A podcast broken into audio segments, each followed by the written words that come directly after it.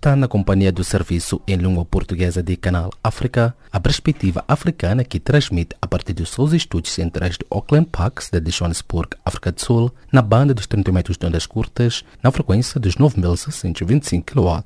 Podes acompanhar também através do www.channelafrica.co.za, via satélite e pelo canal de rádio da DSTV 802.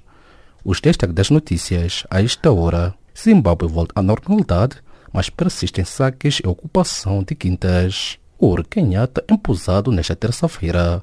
Tribunal egípcio condena 14 pessoas por homossexualidade. Maria Massamo já a seguir com o desenvolvimento destas e de mais notícias. A vossa especial atenção.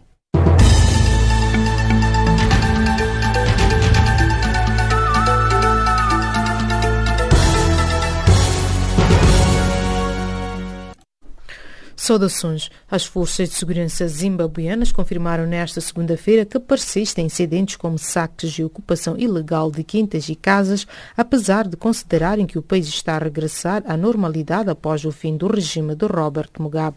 Num comunicado conjunto, o Exército e a Polícia do Zimbábue destacam que terminaram as manifestações realizadas durante a crise político-militar que pôs cobre a 37 anos de liderança de Mugabe, levando o então recém-demitido vice-presidente Emmerson Mnangagwa ao poder e que as duas forças de segurança vão colaborar no patrulhamento das ruas.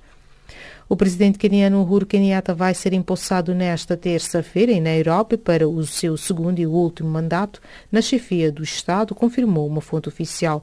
A cerimônia desta terça-feira deverá marcar o fim da crise política que afeta a economia daquele país do leste da África, iniciada com uma decisão do Supremo Tribunal que anulou a 1 de setembro as anteriores eleições de 8 de agosto, ganhas por Uhuru Kenyatta, que foram invalidadas a pedido da oposição devido às irregularidades verificadas na transmissão de resultados. Um tribunal do Cairo condenou no domingo 14 homens supostamente homossexuais a 3 anos de prisão por prática de relações sexuais anormais, informou um dos advogados da defesa. O tribunal autorizou a libertação dos acusados mediante pagamento de uma fiança no valor de 5.000 libras egípcias para responder ao processo em apelação, informou o advogado Ishaq Wadi. Outros 3 acusados não foram julgados por razões processuais. O seu processo foi adiado para uma data não determinada. Enquanto isso, os sufis do Egito, em luta após o pior ataque da história recente do país, expressaram neste domingo no Cairo a sua vontade de superar essa tragédia ao anunciar que vão manter grande parte das festividades programadas para o aniversário do profeta Mohamed. De acordo com o último balanço, 305 pessoas, incluindo 27 crianças, morreram no ataque a uma mesquita no norte do Sinai, frequentada por adeptos do sufismo, uma corrente mística do Islã. O ataque ainda não foi reivindicado, mas o grupo Estado Islâmico é o principal suspeito. O ex-presidente de São Tomé e Príncipe Manuel Pinto da Costa defendeu a união e consenso entre dirigentes e militantes no seio do Movimento de Libertação de São Tomé e Príncipe, Partido Social Democrata, MLSTP-PSD, o maior partido de oposição no país. O também fundador do MLSTP, existente desde 1960, considerou que esta união é para o bem-estar social e econômico dos são-tomenses, cuja maioria vive na pobreza.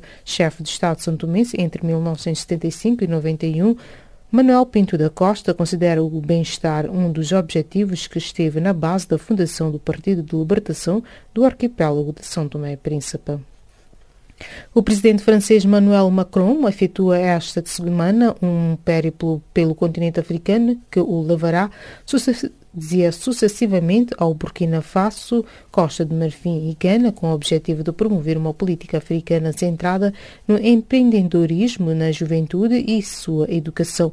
Esta deslocação, a primeira ao continente desde que foi eleito chefe de Estado, tem como objetivo promover a imagem da França face aos atuais desafios que se colocam à África. A oposição togolesa convocou 3 novas manifestações contra o presidente Faure Gnassingbé, que enfrenta há mais de 3 meses forte contestação popular em todo o país. Segundo um comunicado da oposição, 14 partidos vão organizar novas manifestações nos dias 29 e 30 de novembro e também a 2 de dezembro. As formações da oposição exigem o regresso da Constituição de 1992, que institui a limitação dos mandatos presidenciais e denuncia também a repressão às manifestações pacíficas por ser organizadas desde agosto deste ano. E desta colocamos o ponto final às notícias da política do Serviço de Língua Portuguesa de Canal África. Fique já a seguir com Jacob Tivan na página do Caleidoscópio.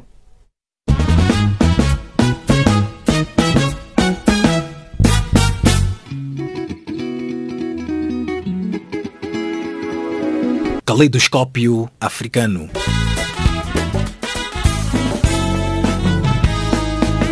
O som da África para o mundo.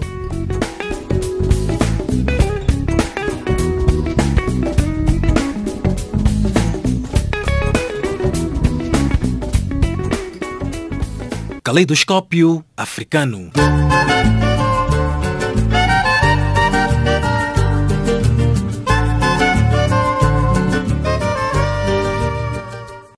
Saudações e bem-vindos à página de Caleidoscópio do Serviço em Língua Portuguesa de Canal África. O novo presidente do Zimbábue, Emmerson Mnangagwa, poderá empossar ainda nesta semana o seu novo elenco em uma altura em que o maior partido da oposição, o MDC, lança apelos para a formação de um governo de transição e com inclusão de outros atores políticos da sociedade civil para além da ZANU-PF. Mohamed Yassine, académico e analista político moçambicano, elabora. Seria um bocadinho complicado, se não totalmente diferente, se o presidente conseguisse incluir elementos da oposição. Isto porque é pelo formato como chegou à presidência. Chegou através do apoio do partido no poder, nesse caso a ZANU-PF, e através dos militares em representação dos interesses do próprio partido. Se for a ver, até a justificação do Tribunal Constitucional é de que isto não era um golpe, não foi um golpe, não há ilegalidade, na medida em que era para evitar com que o presidente Mugabe colocasse dentro da presidência pessoas que não tenham legitimidade para lá estar. Então, não vejo, do ponto de vista partidário, a ZANU-PF a abrir espaço para incluir membros da oposição dentro do próximo governo. Porque, afinal de contas, o presidente não faz um governo dele, faz um governo da ZANU-PF. O outro ponto é, pode, de certa forma, buscar personalidades moderadas a nível do Zimbábue, mas que não sejam identificadas abertamente com outros partidos da oposição. Mas também sou de crer que até agora o presidente já tenha feito o seu governo, porque durante o período em que estava ainda em dificuldades de saber se iria ou não abdicar do poder Robert Mugabe, as pessoas que estiveram a fazer o seu pressing, de certa forma, já tinham construído um governo sombra. E como é que olha o futuro do Zimbábue agora com uma nova liderança, isto fruto desta saída do presidente histórico Robert Mugabe? Nova liderança do ponto de vista individual, mas não do ponto de vista do partido. O partido continua o mesmo e é preciso que o ZANU-PF mostre, em termos reais, de que as políticas que vinha seguindo eram políticas porque o Robert Mugabe assim as queria e não porque era o posicionamento do próprio partido. E isto vai começar também, em primeiro lugar, um sinal positivo para a comunidade internacional vai ser a devolução das terras ou a compensação daquelas pessoas que foram prejudicadas. E isto acredito que o presidente vai fazer da seguinte forma. Poderá pedir à comunidade internacional que o apoie, do ponto de vista humanitário, para que devolva a dignidade daquelas pessoas que foram despojadas dos seus bens durante o período em que as terras foram retiradas dos fazendeiros. E, outro lado, exigir à comunidade internacional, através de políticas claras, que sejam levantadas as sanções para os dirigentes do Zimbábue, na qual eu também é uma das pessoas que foi abrangido pelas sanções económicas pela União Europeia. Então, deverá dar sinal claro à comunidade internacional de que ele tem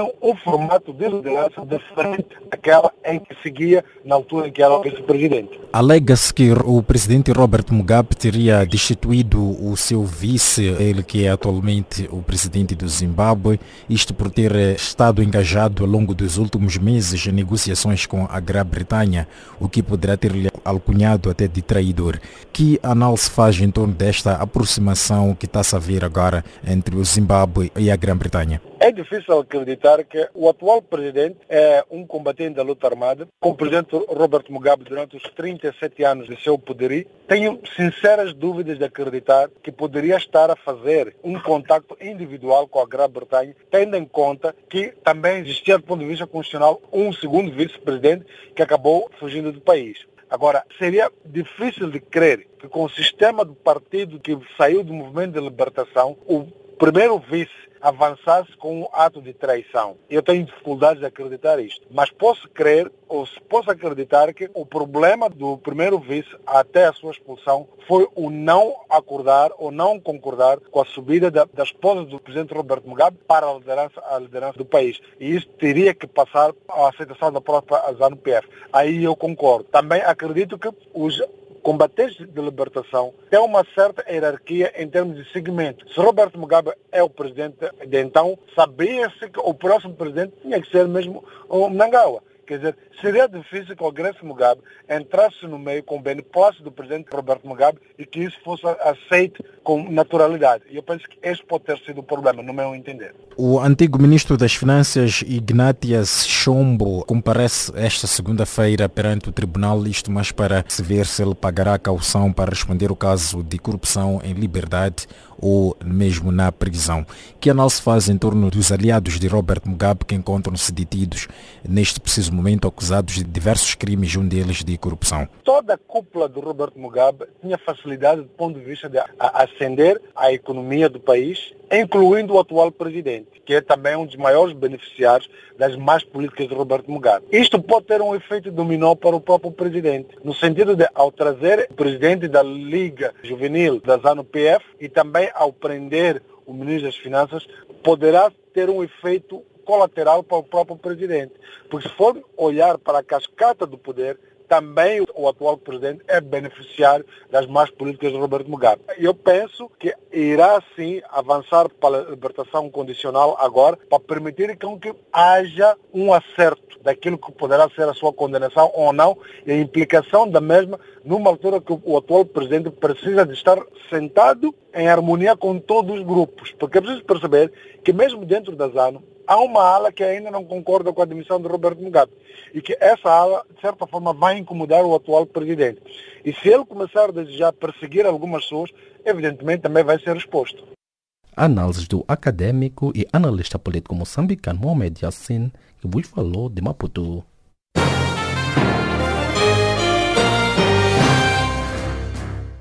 A travessia do Mediterrâneo é uma etapa de uma longa e traumática jornada que envolve perigos ainda maiores.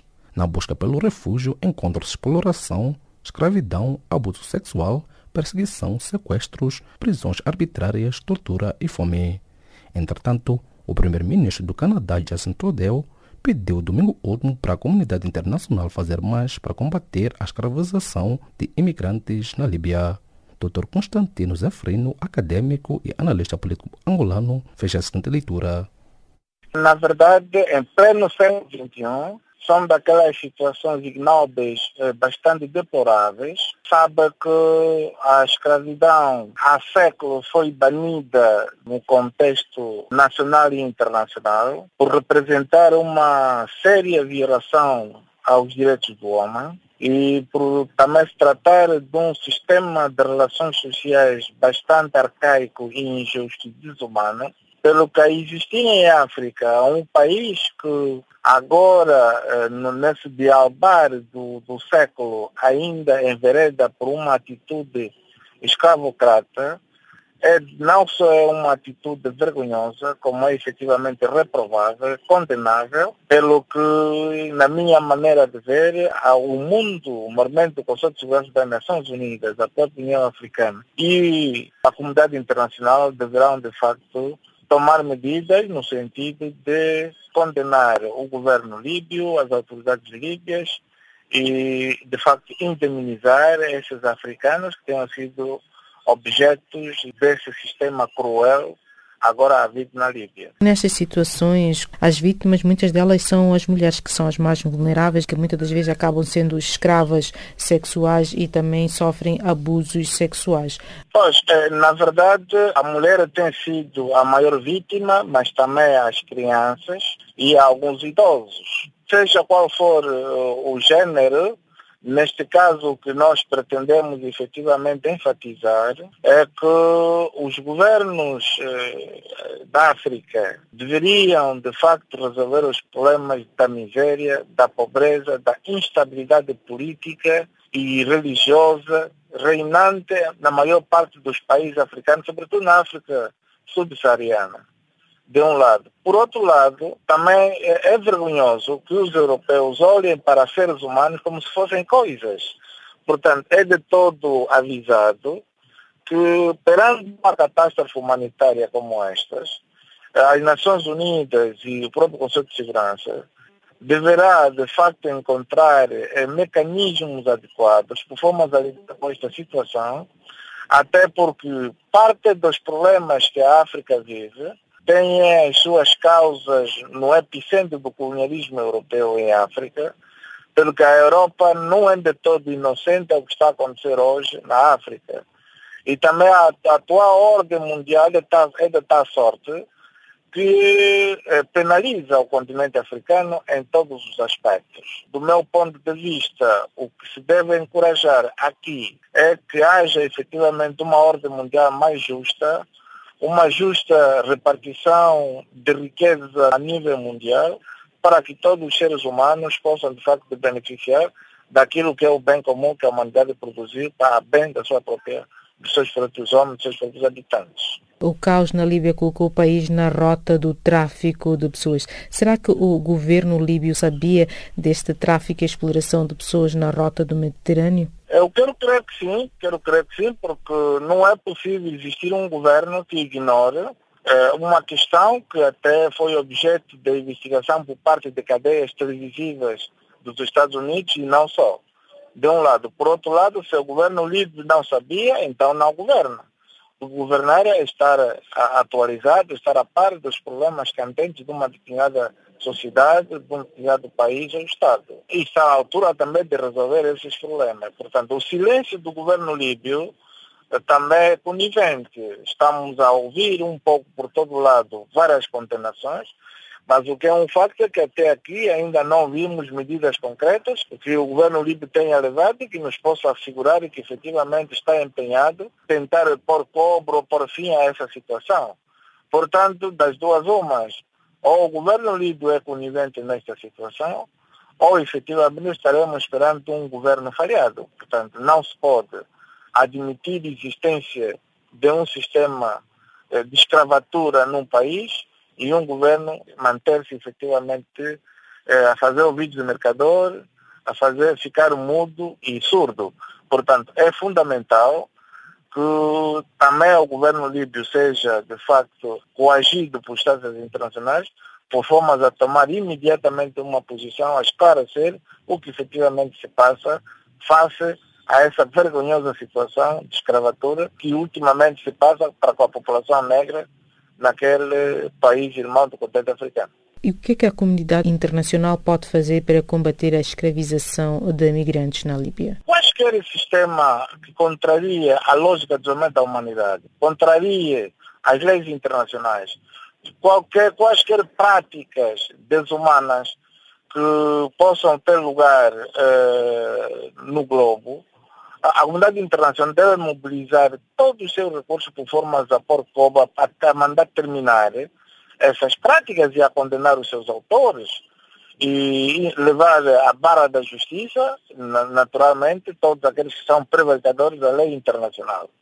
No caso vertente, o que eu penso é que o Conselho de Segurança, a União Africana e a União Europeia, que são instituições internacionais de maior relevo e de maior peso, deverão, de facto, impor uma mão de ferro por formas a impedir que, alguma vez mais, este sistema tão cruel, tão ignóbil, possa ressurgir na esfera nacional ou internacional.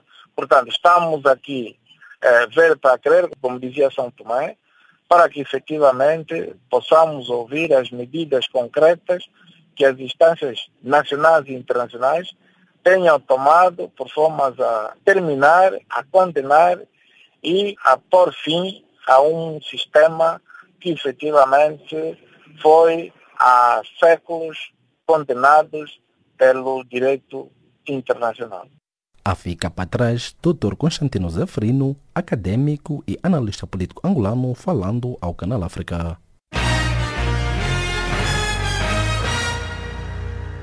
Os governos da África do Sul e da Angola assinaram nesta última sexta-feira em Pretória, capital sul-africana, 39 acordos no âmbito da visita de Estado do presidente angolano João Lourenço, com destaque para o entendimento alcançado sobre a isenção recíproca de vistos em passaportes ordinários. Canal África teve o ensejo de entrevistar o ministro das Relações Exteriores da Angola, Manuel Domingos Augusto.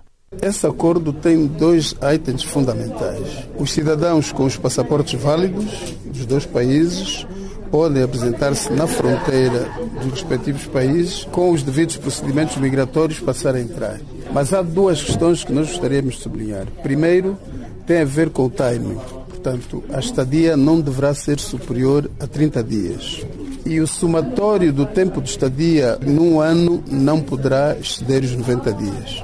Um outro aspecto de relevo também que contém esse acordo tem a ver com a possibilidade de os 12 Estados não permitirem a entrada de cidadãos que estão presentes na sua fronteira, desde que sejam pessoas indesejadas, nomeadamente, por exemplo, pessoas procuradas por questões de natureza judicial e pessoas que, no quadro da troca de informações das duas autoridades, possam estar referenciadas. Portanto, estes são dois itens fundamentais que nós temos nesse acordo. A relevância do acordo, penso que vocês acompanharam as palavras do presidente Zuma e reiteradas pelo presidente João Lourenço, são óbvias, quer no domínio da facilitação da aproximação entre os povos, quer no quadro das trocas comerciais, do movimento dos empresários, no turismo, mas também há aqui um aspecto essencial na facilidade dos cidadãos angolanos poderem deslocar-se facilmente para várias questões, mas sublinhar aqui a questão de saúde.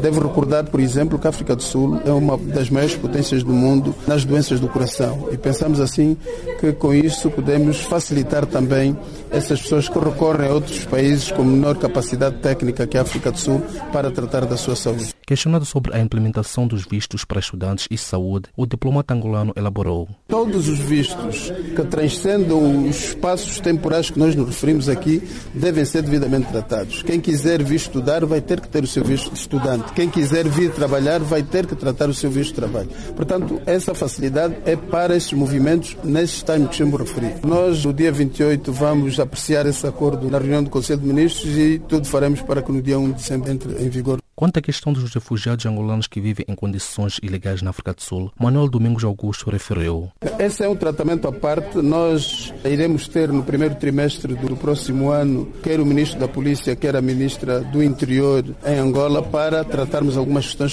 de pormenor, entre as quais essa dos refugiados que foram aqui referenciados. O Ministro das Relações Exteriores de Angola abordou ainda os benefícios dos acordos transfronteiriços com o governo de Jacob Zuma. Exatamente. Nós podemos fazer uma ligação entre os dois acordos, porque essa facilidade de movimento entre as pessoas requererá certamente de parte dos órgãos de segurança alguma atenção, algum acompanhamento. Com esse acordo nós vamos aproximar os nossos órgãos de polícia, os nossos órgãos de investigação criminal para tratamento de vários temas, nomeadamente os crimes transfronteiriços, tráfico ilícito de droga, tráfico de seres humanos, a corrupção, branqueamento de capitais, toda uma série de crimes e também trocas de informações de relevo para tratamento por parte dos órgãos de polícia. Neste encontro foi assinado também um acordo de cooperação no domínio de ambiente rubricado pelas ministras da tutela Paula Francisco Coelho por representação ao Estado angolano e Edna Molewa da África do Sul. Por sua vez, a diplomata angolana fez a seguinte leitura sobre o impacto deste acordo ambiental entre ambos os países. De facto, não vai ser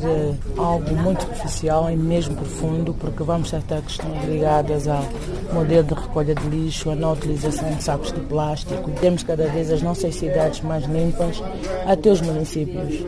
Dizer também que é uma grande preocupação e à luz do programa de fomento do ecoturismo, vemos mecanismos e aquilo que é o miolo de todo um processo de termos os nossos veterinários cada vez mais capacitados, temos parques podemos receber animais para repovoamento animal, entre outras atividades que vão ajudar no combate à pobreza, no fornecimento de algum material de reciclagem para a reutilização nas próprias estruturas dos parques. Dizer que a componente de educação é cada vez mais assente, quer a nível da parceria ou do memorando hoje assinado entre os dois países, mas assentar no pilar daquilo que é a escola inaugurada 5 de junho deste ano no âmbito da capacitação para os fiscais das áreas de conservação, e estendemos então a integração regional para os outros países da região.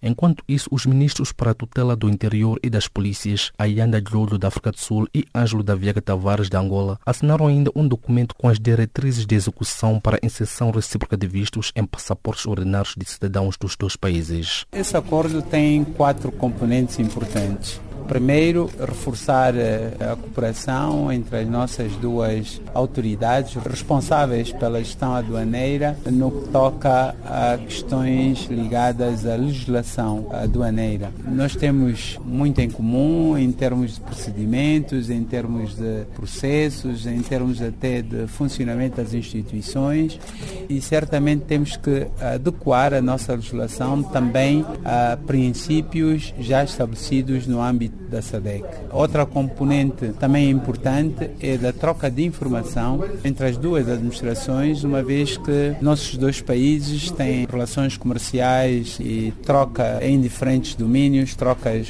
comerciais, e a troca de informação visa não só prevenir, mas como também reprimir infrações aduaneiras. Portanto, é um acordo que vai, de alguma forma, facilitar todo o processo de trocas comerciais e tudo o que envolve a relação económica e financeira dos empresários dos nossos países. De recordar que a África do Sul é o maior investidor da Angola em África. Em Angola, as novas autoridades lideradas pelo presidente João Lourenço continuam a agir contra a corrupção endêmica que se instalou no país nos últimos 38 anos da presidência do José Eduardo dos Santos. Esta feita caiu na malha de corrupção o administrador executivo da Sonangol, alegadamente envolvido num esquema de pagamento por serviços não prestados. O nosso correspondente em Luanda, Flanelo, tem mais pormenores. A Procuradoria-Geral da República de Angola anunciou que, a pedido das autoridades de Portugal, está a investigar um caso de corrupção que envolve um administrador executivo da Sonangol, a maior empresa estatal do ramo petrolífero no país.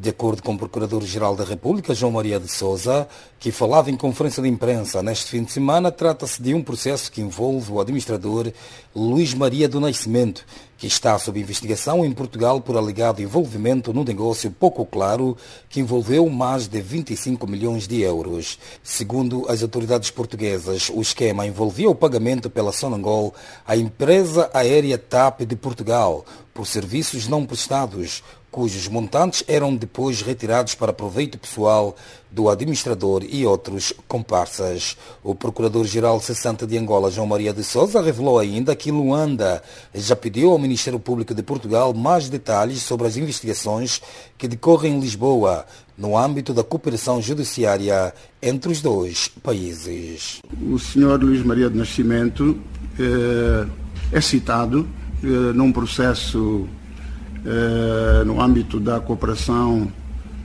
judiciária internacional em matéria penal proveniente de Portugal.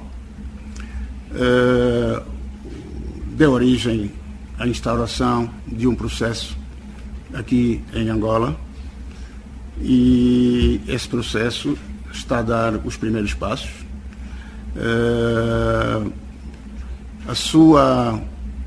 A determinação do seu caminho passará também pelo pedido de cooperação judiciária a Portugal, que terá que nos enviar uma série de elementos mais, mas de qualquer modo é um processo para ser levado a sério, não é? Envolve, como referem as autoridades portuguesas, mais de 25 milhões de euros e por isso é um caso a ser tratado com seriedade. João Maria de Sousa deu a conhecer ainda que a PGR vai enviar em breve uma carta rogatória às autoridades suíças para solicitar o envio das provas que resultam da acusação contra o ex-secretário do Presidente da República para os Assuntos Econômicos, Carlos Aires da Fonseca Panzo, em atos de lavagem de dinheiro internacional. Os processos que envolvem os antigos administradores da Autoridade Geral Tributária, AGT, Nicolas Neto, bem como os processos crime pelo homicídio do adolescente de 14 anos, Rufino Fernandes, no bairro habitacional Zango 2, no ano de 2006, já estão sobre a alçada do tribunal. No último caso, envolve 4 militares das Forças Armadas Angolanas que, em 2016, quando cumpriam ordens do então comandante da guarnição militar de Luanda, general Wala, para destruir casas alegadamente erguidas em terreno ilegal, mataram a tiro o menino Rufino, por este ter perguntado a razão pela demolição da sua residência. João Maria de Sousa afirma que um militar está detido por ser o autor do disparo e 3 outros envolvidos respondem um processo em liberdade. O caso conhecido por Rufino é um processo que nós assumimos a partir do mês de abril. Ele estava a correr ao nível dos órgãos de investigação criminal, mas devido a uma série de reclamações que vinham sendo apresentadas e devido mesmo à repercussão pública que teve este crime, nós avocamos o processo e distribuímo-lo à Direção Nacional de Investigação e Ação Penal, que é o órgão da Procuradoria-Geral da República, especializado também em investigação criminal. Este processo, o jovem Rufino tinha ao tempo 14 anos, foi vítima de homicídio por arma de fogo. O processo envolve 4 arguídos, mas só um deles é que se encontra sob prisão preventiva, porque era ele o detentor da arma que efetuou o disparo que causou a morte do jovem Rufino. Os outros encontram-se em liberdade provisória.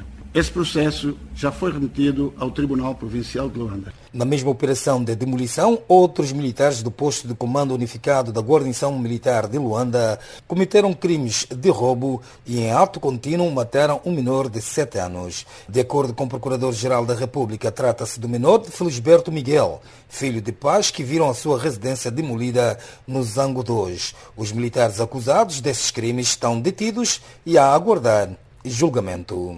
A parte deste homicídio de que foi vítima o menor Rufino, e estamos a falar daqueles muito propalados crimes praticados no Zango por militares, há também aqui a referenciar um outro processo em que houve crimes de roubo concorrendo com homicídio e a vítima do homicídio foi o menor Felisberto Miguel, ao tempo contava 7 anos de idade. Há 2 arguídos presos, ambos militares, do chamado PCU, Posto de Comando Unificado do Comando da Guarnição de Luanda. Por isso também já foi remetido ao Tribunal Provincial de Luanda, Sala dos Crimes Comuns. Palavras do Procurador-Geral da República Cessante de Angola, General João Maria de Sousa. Recordo que a Procuradoria-Geral da República terá mudança na sua liderança que deve acontecer em dezembro, em função dos procedimentos que devem ser seguidos para o provimento do cargo de um novo magistrado.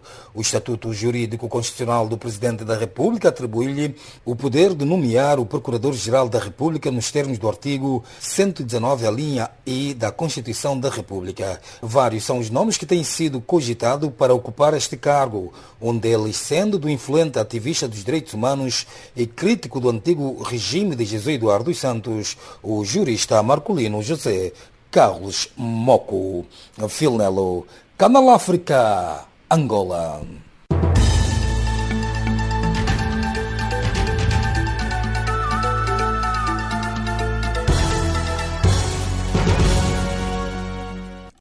O resumo das notícias a esta hora. As forças de segurança zimbabuianas confirmaram nesta segunda-feira que persistem incidentes como saques e ocupação ilegal de quintas e casas, apesar de considerarem que o país está a regressar à normalidade após o fim do regime de Robert Mugabe. O presidente caniano Uhuru Kenyatta vai ser empossado nesta terça-feira em Nairobi para o seu segundo e último mandato na chefia do Estado, confirmou uma fonte oficial. Um tribunal do Cairo condenou no domingo 14 homens supostamente homossexuais a 3 anos de prisão por prática de relações sexuais, de relações anormais, informou um dos advogados da defesa. O ex-presidente de São Tomé e Príncipe Manuel Pinto da Costa defendeu a união e consenso entre dirigentes e militantes no seio do Movimento de Libertação de São Tomé e Príncipe, Partido Social Democrata, o maior partido de oposição no país. O presidente francês Emmanuel Macron efetuou esta semana um périplo continente africano que o levará sucessivamente ao Burkina Faso, Costa de Marfim e Gana, com o objetivo de promover uma política africana centrada no empreendedorismo, na juventude e sua educação.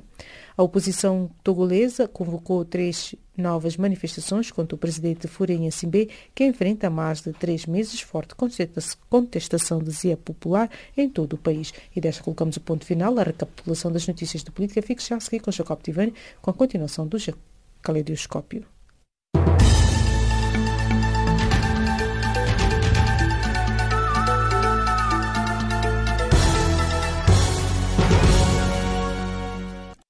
Fica para trás, Marema Sama no resumo das notícias de política, agora sim dando continuidade à página de Caleidoscópio do Serviço em Língua Portuguesa de Canal África. A Procuradora-Geral da República, Beatriz Buchili, revelou na última sexta-feira em Maputo a existência de profissionais do Ministério Público e da Polícia da Investigação Criminal que interferem de forma negativa nos esforços em curso da luta contra a corrupção e o crime organizado em Moçambique. Ivone Paulo com mais detalhes. A Procuradora-Geral da República considera que não é possível combater a corrupção e o crime organizado no país com colegas que prestam assessoria aos criminosos.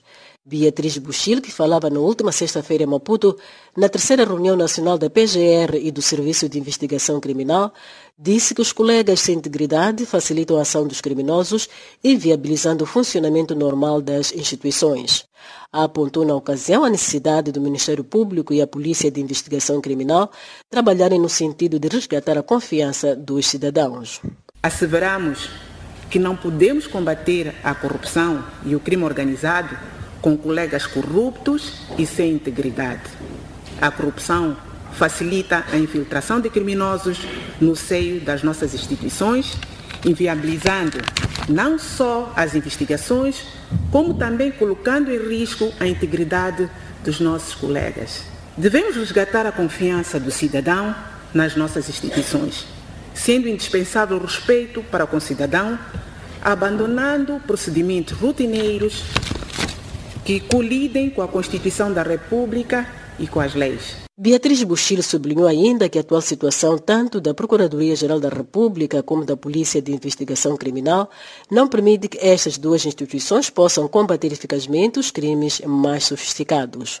É necessário encontrar nesse instrumento mecanismos eficazes de combate à criminalidade através da adoção de técnicas de investigação mais consentâneas com a atual evolução do fenômeno criminal.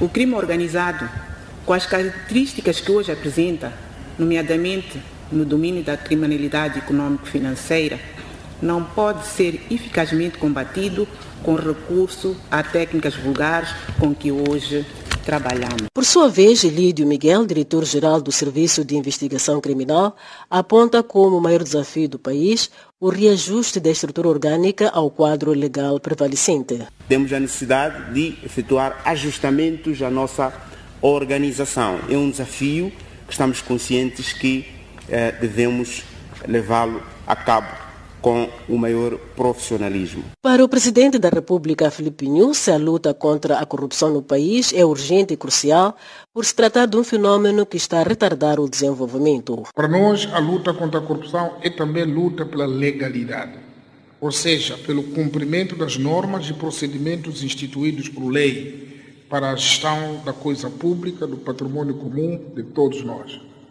A corrupção não lesa apenas a instituição onde ocorre o ato. Ela lesa todo o aparelho do Estado e todos os moçambicanos, pois priva o Estado dos recursos que servem para criar o bem-estar e o progresso para o povo moçambicano. A corrupção desacredita a capacidade e vontade dos servidores públicos de dar o melhor de si por um país melhor. senhores operadores da justiça, Moçambique é um país com inúmeras riquezas, dentre as quais o precioso capital humano, capaz de conduzir um processo de crescimento sustentável e irreversível. É, pois, responsabilidade de todos os moçambicanos, em particular das instituições e funcionários do Estado, velar pelo cumprimento das leis, normas e procedimentos, encorajando as boas práticas, mas também detectando e punindo exemplarmente os prevaricadores. Neste processo, ao setor de administração da justiça, em tanto que responsável pela fiscalização do cumprimento das leis e responsabilização dos infratores, está reservado um papel crucial. No outro desenvolvimento, Filipe Nyusi disse que cabe ao aparelho judiciário não só dar o suporte necessário à luta contra a corrupção através das acusações e julgamentos dos processos, como também ser o exemplo de integridade. Só um judiciário totalmente imune da violação das leis pode ser ator ativo em defesa das leis. Ao cumprir as suas responsabilidades, o judiciário estará a contribuir decisivamente para restabelecer a confiança do cidadão nos órgãos do Estado e criar uma cultura de integridade. O outro aspecto de mestria que se mostra fundamental, mas que reprimir a nossa ação deve primar por uma abordagem seja preventiva, consciencializando os cidadãos. A repressão, embora necessária, é um desfecho que serve apenas para confirmar que não fomos bem-sucedidos na prevenção. A repressão é a manifestação pública do nosso fracasso na implementação das leis que corporizam as políticas e estratégias de combate à corrupção que concebemos. Esta empreitada merece o apoio de toda a sociedade. Esperem da parte dos outros órgãos do Estado a complementaridade necessária, porque continuaremos a exortar para que juntos possamos caminhar em direção a uma sociedade mais inclusiva. Presidente da República, Filipe Nyusi, defendendo a integridade do sistema judiciário moçambicano, bem como da Polícia de Investigação Criminal.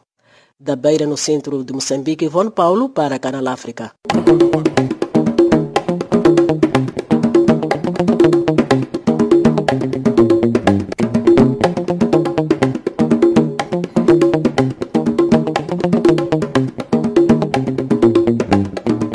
Avou-se especial atenção à página de cultura do serviço em língua portuguesa de Canal África.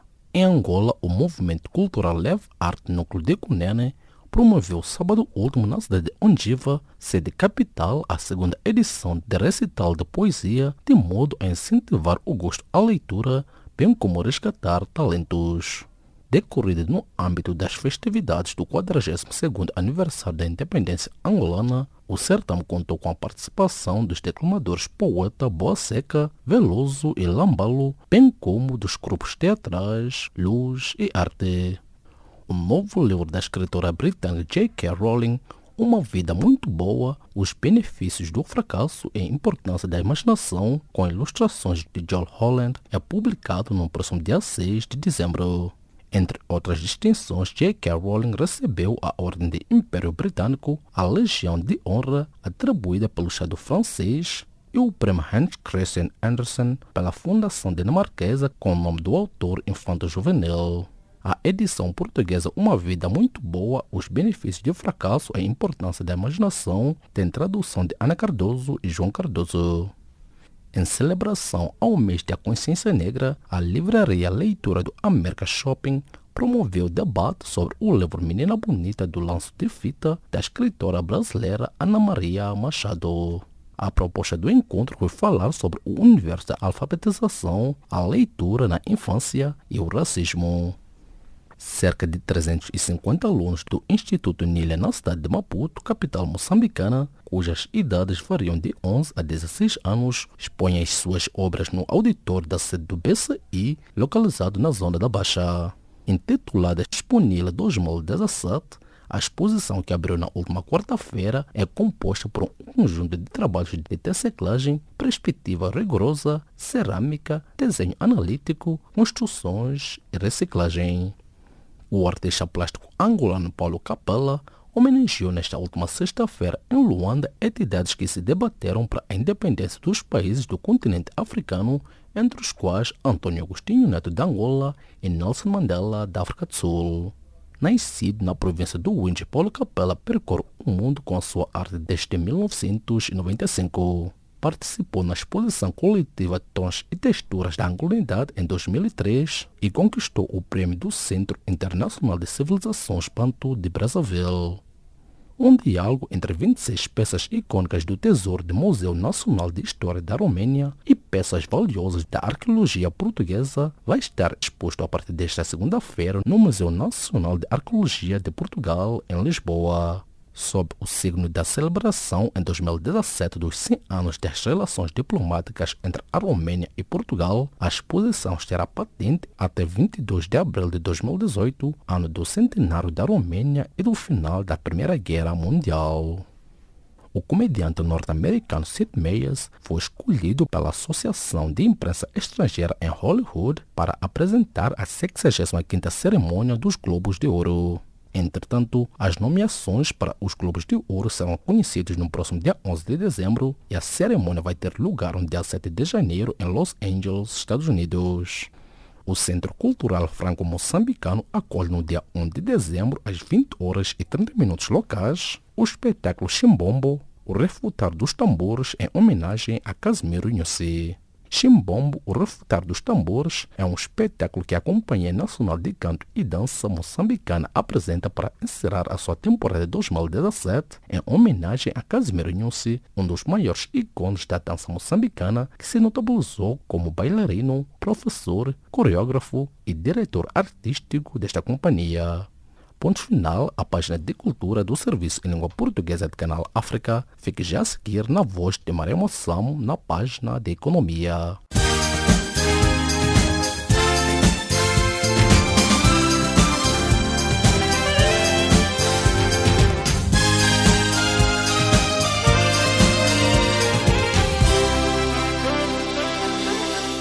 A vossa especial atenção à página de Economia do Serviço de Língua Portuguesa de Canal África. A Sociedade Nacional de Combustíveis de Angola, Sonangol, pretende escolher até março um parceiro internacional para construir uma nova refinaria e reduzir as importações de produtos refinados que mensalmente custam 150 milhões de euros em divisas, anunciou a empresa.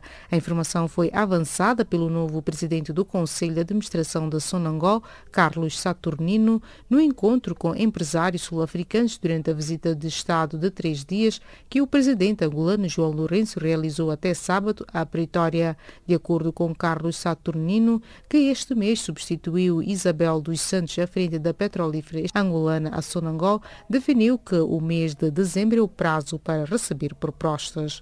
Enquanto isso, o novo chefe de Estado angolano, João Lourenço, revelou este fim de semana haver divisas no país, mas que se encontram fora do sistema bancário a alimentar o mercado informal. Ele revelou igualmente que por isso deu orientações ao novo governo do Banco Nacional de Angola, BNA, e ao novo comando da Polícia Nacional para juntos combaterem esta fuga de divisas da banca para o mercado informal. O setor das finanças e da gestão da dívida concentra mais de um quarto da despesa prevista no Orçamento do Estado de Cabo Verde para 2018, estimada em 554,7 milhões de euros, 33,8% do PIB do país. De acordo com a proposta de Orçamento do Estado para o próximo ano, que segunda-feira começa a ser discutida no Parlamento, a previsão de receita é de 503,1 milhões de euros, incluindo receitas fiscais e donativos, num cenário projetado de crescimento económico de 5,5%, uma inflação que não deverá ultrapassar 1% e uma taxa de desemprego de 12,5%. A Guiné-Bissau duplicou o volume de exportações para a Europa, passando de 3,3 milhões em 2014 para 6,6 milhões no ano passado, mas o saldo é negativo devido aos 126 milhões de euros em importações. De acordo com os dados disponibilizados pelo Instituto Oficial de Estatística na União Europeia, o Eurostat, das vésperas da cimeira entre a União Europeia e a União Africana, as importações de produtos europeus desceram de 100 160 milhões de euros em 2015 para 117 milhões no ano seguinte, mas voltaram a subir para 126,8 milhões no ano passado. As exportações para o continente europeu, no entanto, são bastante menores, apesar de terem duplicado entre 2014 e 2016, desceram de 3,3 milhões em 2014 para 2 milhões em 2015, mas subiram para 6,6 milhões no ano passado.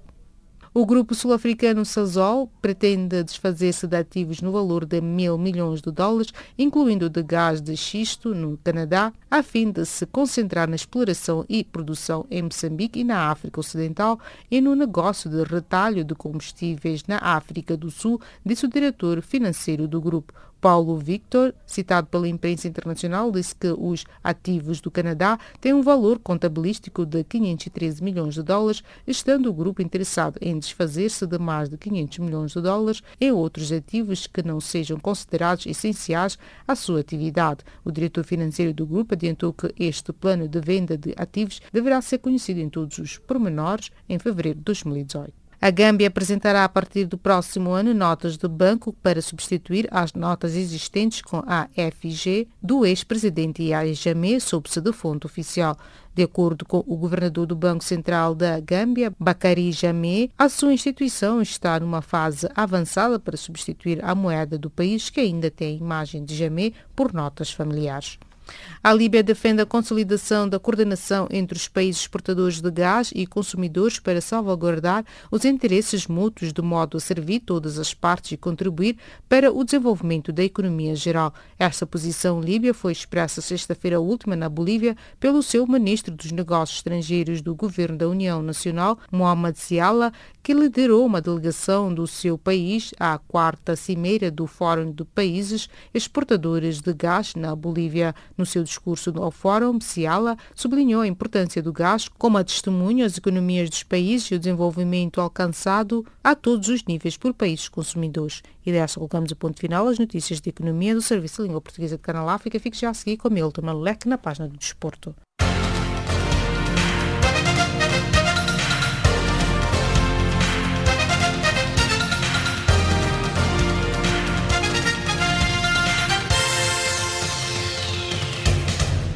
A vossa especial atenção à página desportiva. A ciclista ruandesa Exta Mutangampundo morreu atropelada por um veículo automóvel quando treinava para sua primeira participação no Campeonato Africano de Ciclismo dos Sub-23, que o seu país, Ruanda, vai acolher em 2018. O Ruanda acolheu pela primeira vez a competição continental da modalidade em 2010 e a edição de 2018 será a segunda vez que este torneio vai decorrer neste país da África Oriental. Angola concluiu sem derrotas a primeira fase de qualificação ao próximo Campeonato do Mundo de Basquetebol Sénior Masculino a ter lugar na China em 2019, ao vencer no último domingo em Luanda a República Democrática do Congo por 73-64 na terceira e última jornada do Grupo C africano. Na classificação, o Egito vem a seguir após o triunfo no mesmo dia sobre o Marrocos, terceiro colocado, enquanto a República Democrática do Congo ficou em quarto e último. O base Goran Dragic marcou um total de 24 pontos numa partida em que os Miami Heat alcançaram o melhor resultado da temporada da NBA, vencendo os Chicago Bulls por 100-93. Os Miami Heat entraram mal na partida, obtendo o pior primeiro período da história da equipa com apenas 7 pontos marcados. Caiu o pano na temporada de 2017 da Fórmula 1, com o finlandês Valtteri Bottas da Mercedes a vencer o último grande prémio em Abu Dhabi, nos Emirados Árabes Unidos. O seu colega de equipa e já consagrado campeão Lewis Hamilton terminou na segunda posição, com o alemão Sebastian Vettel da Ferrari a terminar no último lugar do pódio. O Interclube conquistou no último domingo em Luanda, no pavilhão principal da Cidadela Desportiva, a Taça de Angola de boxe sénior masculinos, com 5 medalhas de ouro, 2 de prata e 3 de bronze. Participaram na prova representantes do Kwanza Sul, Cunene, Benguela e Luanda, com 70 atletas. A Académica de Luanda goleou no último domingo a Marinha de Guerra por 13-3, em jogo da primeira jornada da segunda volta do Campeonato Angolano de Hóquei em Patins Sénior Masculinos, que decorre no Dream Space em Viana. os académicos somam 21 pontos e isolam-se na liderança, ao passo que os marinheiros mantêm-se no terceiro posto com 10 pontos.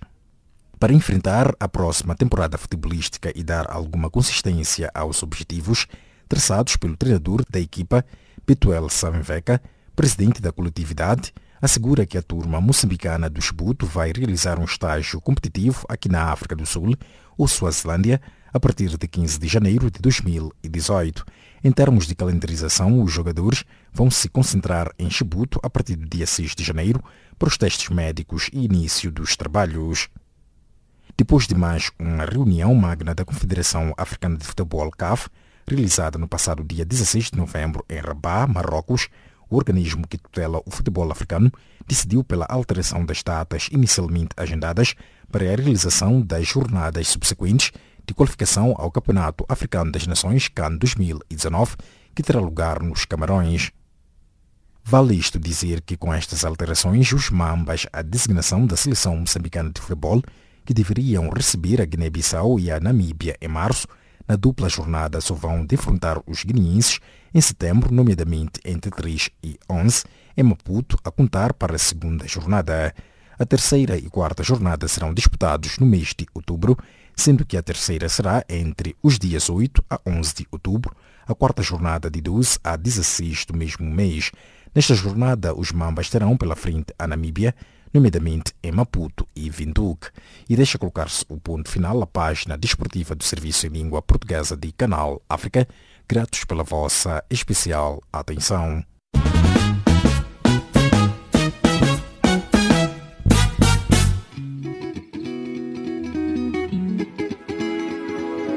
Caleidoscópio africano.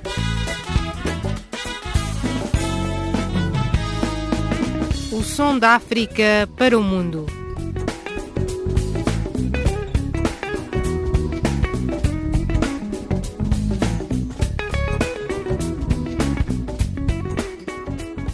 Caleidoscópio africano.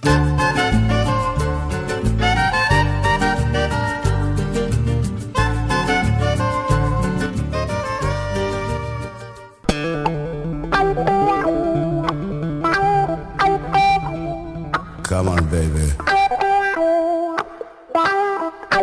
Roll it on. Tetego, trego, tetego. Tetego, trego, tetego. Tetego, trego, tetego. Tetego, trego, tetego. Tetego.